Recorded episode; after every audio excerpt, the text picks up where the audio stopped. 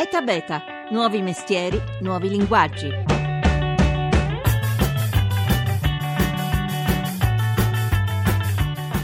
La grande memoria della rete al posto di quella del nostro piccolo computer. Sempre più italiani spostano la, spostano la loro attività online per archiviare per affittare software e servizi pagandoli a consumo. Si chiama cloud, in inglese nuvola, è la nuova frontiera dell'informatica.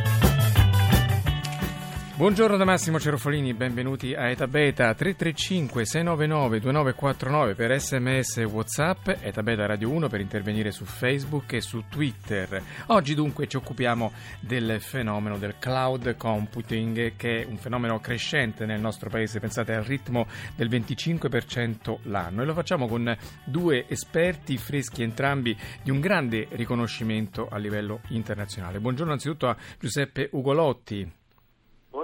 Fondatore di NICE, azienda di Asti pioniera del cloud eh, in Italia, che la scorsa settimana è stata acquistata, pensate, da Amazon per sviluppare soluzioni personalizzate appunto di cloud e soprattutto per consentire a persone distanti di lavorare insieme da ogni parte del mondo con progetti su tre dimensioni. Buongiorno e complimenti. E benvenuto anche a Ivan Botta, che è il cofondatore di Enter, che è l'unica azienda italiana che fa parte del consorzio CTA, consorzio che ha appena vinto il il di gara dell'Unione Europea per gestire tutti i dati delle istituzioni e delle agenzie comunitarie, battendo, questa è una singolare coincidenza, proprio il colosso che la settimana scorsa ha fatto la fortuna del, dell'ingegnere Ugolotti che è Amazon. Anche a lei complimenti e buongiorno Ivan Botta.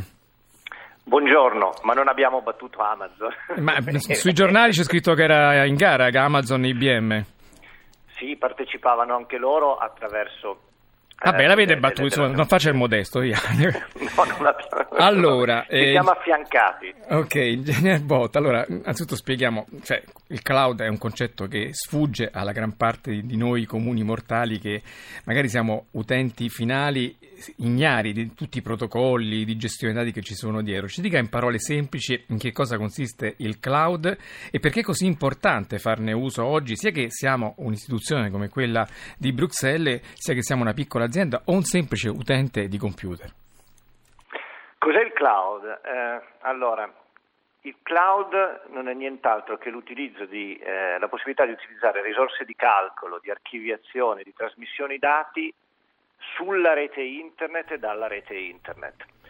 In realtà le persone lo usano tutti i giorni cloud, magari non lo sanno, quando scattano una fotografia con eh, il loro smartphone, che sia Apple, Android o quello che è, e questa fotografia finisce archiviata dal device che che ha un'interfaccia software e viene archiviata sulla rete. Il device è il telefonino, cerchiamo di parlare con sì. termini semplici perché l'argomento è molto complicato. ok.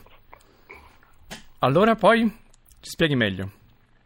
Eh, mm, il cloud sostanzialmente consente, ma questa è la rivoluzione, di utilizzare in modo semplice, immediato e scalabile delle potentissime risorse fisiche, come appunto questi grandi server che governano la rete, come questi grandi spazi di archiviazione e come tutto il sistema di trasmissione dati. Eh, semplicemente un livello di astrazione della rete che, rende, che, che rende disponibile agli utenti l'interfacciamento e l'uso di queste risorse. Prima per poter esercitare delle risorse sulla rete uno doveva comprarsi eh, un data center, dei server, dei computer, metterli in rete, fare un sacco di cose. Adesso col cloud computing, eh, cosa che ci ha insegnato Amazon, eh, è possibile utilizzare queste risorse da semplici interfacce web, da semplici telefonini, da semplice software. Senta, ehm, internet ehm, diciamo, ha una realtà fisica tangibile fatta di cavi, di macchine che spesso noi non, veniamo, non vediamo e la concepiamo come se fosse puramente un'astrazione, no? Ma questi dati che noi, anziché metterli sul computer di casa o sul computer d'ufficio, li spostiamo in internet, che fine fanno?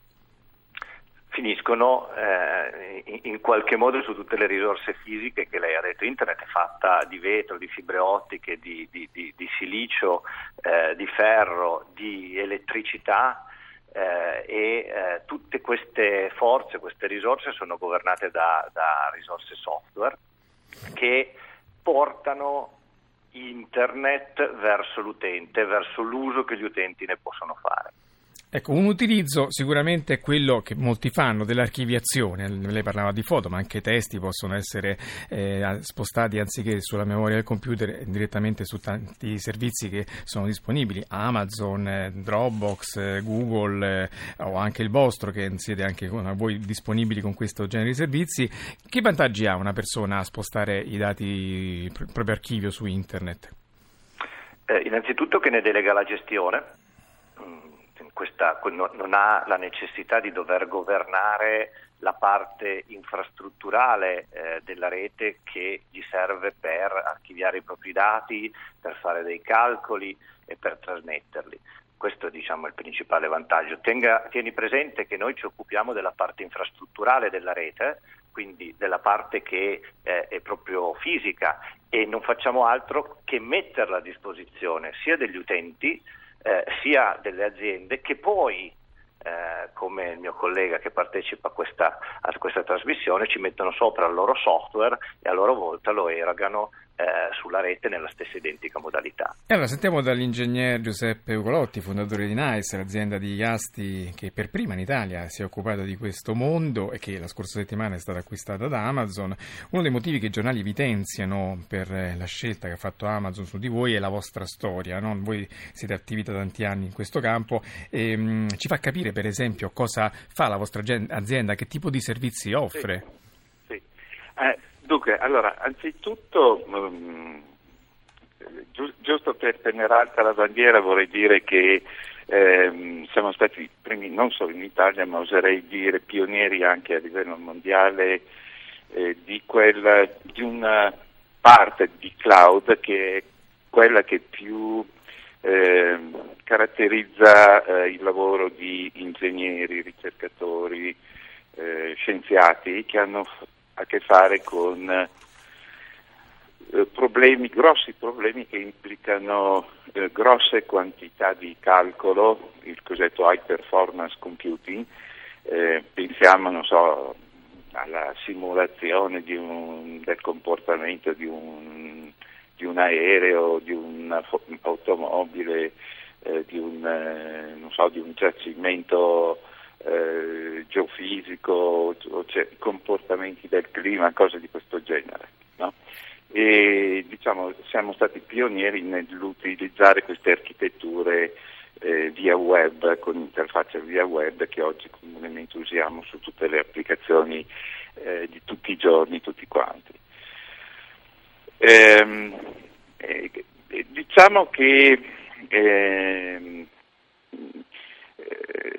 i vantaggi anche nei settori che sembrano più sofisticati sono, aumentano ulteriormente perché pensiamo all'ubiquità eh, che possono avere so, gli ingegneri di una grossa azienda automobilistica sparsi in tutto il mondo o i geologi di una grossa azienda petrolifera che pure sono sparsi in tutto il mondo che hanno la necessità di lanciare applicazioni eh, di, di grossissime applicazioni di calcolo che, che vengono effettuati in, in, centri ben definiti e eh, collaborando fra di loro e operando in teoria anche da casa propria. Ecco, volendo. ecco in sostanza il modello con cui operate voi e quello poi con cui opera Amazon, per questo va chiamato, è, è fare in modo che chi ha bisogno di un, se- un, software costoso, di un servizio molto costoso, esatto. anziché comprarlo in proprio, quindi dovendolo eh, poi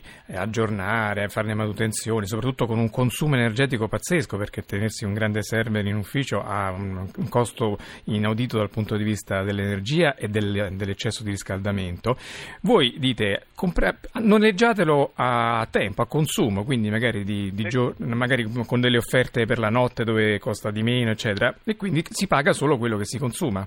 E tutto l'onere della manutenzione, della gestione rimane a carico di Amazon o di una società come la vostra. Esatto, diciamo che ci sono due aspetti, sicuramente uno è quello che ha appena citato lei, quindi una forte economia, eh, di, eh, un forte risparmio nel non dover acquistare hardware che resterebbe inutilizzato per l'80% del tempo o, o, lo stesso per certo software che verrebbe non utilizzato per mol, molto tempo. Eh, oltre invece ecco, ad altri vantaggi che le accennavo, eh, che sono anche quelli di mh, poter eh, eh, fare o mettere insieme team di persone che sono sparse nel mondo, che certo. lavorano, possono lavorare eh, da casa propria senza dover viaggiare quotidianamente, senza dover spostare dati da tutte le parti, eccetera. Tra l'altro voi avete anche questa accezione particolare di farli lavorare in tre dimensioni, no? in 3D. Sì, esatto, e infatti la cosa di cui andiamo eh, molto fieri è che eh, nel supercalcolo si lanciavano prevalentemente applicazioni che giravano magari per giornate intere.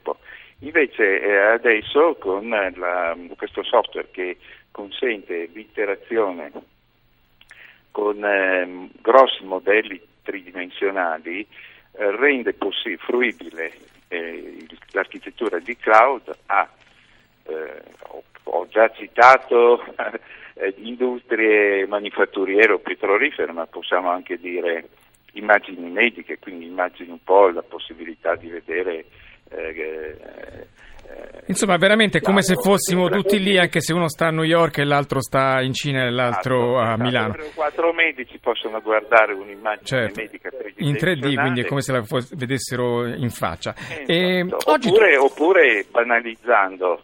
Eh, I miei figli che, che per girare i loro videogiochi avevano bisogno di computer costosi e schede grafiche potentissime, ora possono fare sì. quello che facevano da un banalissimo iPhone, iPad. Sì, sì. Noleggiando a tempo i vostri servizi.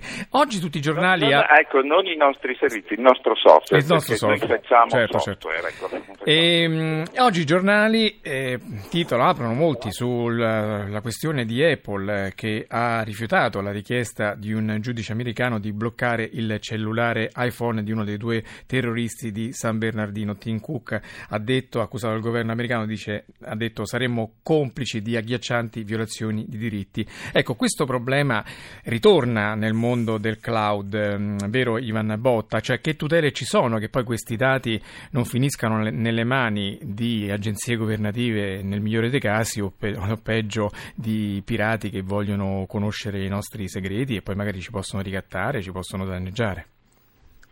Eh, allora, di, distinguiamo sempre l'aspetto criminale che resta eh, diciamo, un aspetto come quello che hai citato dei terribili fatti di San Bernardino e invece l'aspetto di eh, utilizzo. E allora, il primo caso è favorevole a, alla mossa di Apple? Ha fatto bene Apple a rifiutare di aprire i dati segreti del cellulare del, crim- del terrorista? Beh, questo, questo va, va, va, contestualizzato rispetto alle leggi degli Stati Uniti e agli obblighi che ha una società. Eh, Ma se a lei gli chiedessero come... di aprire i suoi dati segreti per eh, rintracciare un terrorista, lo farebbe? Ma noi abbiamo delle regole per fare queste cose qua, ci sono delle regole che, in Europa che peraltro sono già state fatte, non sono ancora state fatte tanto bene quelle che riguardano i dati che, che vengono conservati da aziende eh, americane sia sul territorio europeo o dati di, di, di, di cittadini europei sul, sul territorio americano. È, una, è una, un tema enorme eh, che sicuramente non ha bisogno della mia pronuncia, è una cosa di cui si sta dibattendo da tanto in Europa. Vabbè, in generale aperta... che sicurezza c'è per i nostri dati una volta che li spostiamo dal nostro computer e li mettiamo non si sa bene dove, in qualche server, chi, chissà dove sta? In termini di sicurezza tecnica, eh, eh, ci sono dei, dei software, delle, delle, procedure che regolano questo, come quelle che regolano la nostra sicurezza in una banca, okay? ed è un fatto tecnico. In termini legislativi e regolamentari il tema è diverso, quindi eh, lì si regola il diritto eh, di accesso al dato, chi ha diritto ad accedere eh, ad un dato eh, di una persona, ad un dato sensibile, ad un dato d'azienda. Questo è il vero tema, non è un problema di software questo o di sicurezza, è una decisione, è una decisione di, eh, de, de, regola- di, di chi crea le regole eh, in Europa e nel mondo. Abbiamo Veramente pochissimi secondi, ingegnere Ugolotti, lei quando ha ritirato questa, ha diffuso questa notizia ha detto anche ai giovani italiani fate esperienza all'estero ma poi tornate. Ci vuole dire perché? Diciamo che quando ho fatto partire la mia azienda, spiego a dirlo, in mezzo alle colline del Monferrato, eh, quindi zone più vocate al vino che non al software, eh, volevo dimostrare forse a me stesso che era possibile intraprendere eh, nel settore del software che come tutti sappiamo è, l'economia più dinamica e più promettente che oggi esista. Eh, quindi di, di, intraprendere con piccoli investimenti, nel senso che ho fatto nascere l'azienda dal, dal nulla, ecco, da, dal mio portafoglio. Ecco. Insomma, diciamo, gio- consiglia ai giovani di fare come ha fatto lei che ha avviato l'attività in un garage per, veramente all'americana e oggi sta dove sta. Io le faccio tanti tanti complimenti e la ringrazio di essere stato qui con noi a Eta Beta. Grazie a Giuseppe Ogolotti, il fondatore di NICE e grazie anche a Ivan Botta, cofondatore di Enter. Oggi la squadra che ha fatto la puntata, Vittorio Bulgarini, Laura Nerozzi, Paolo De Gaudio, Massimo Cerofolini, ci sentiamo domani, etabeta.rai.it se volete risentire questa puntata.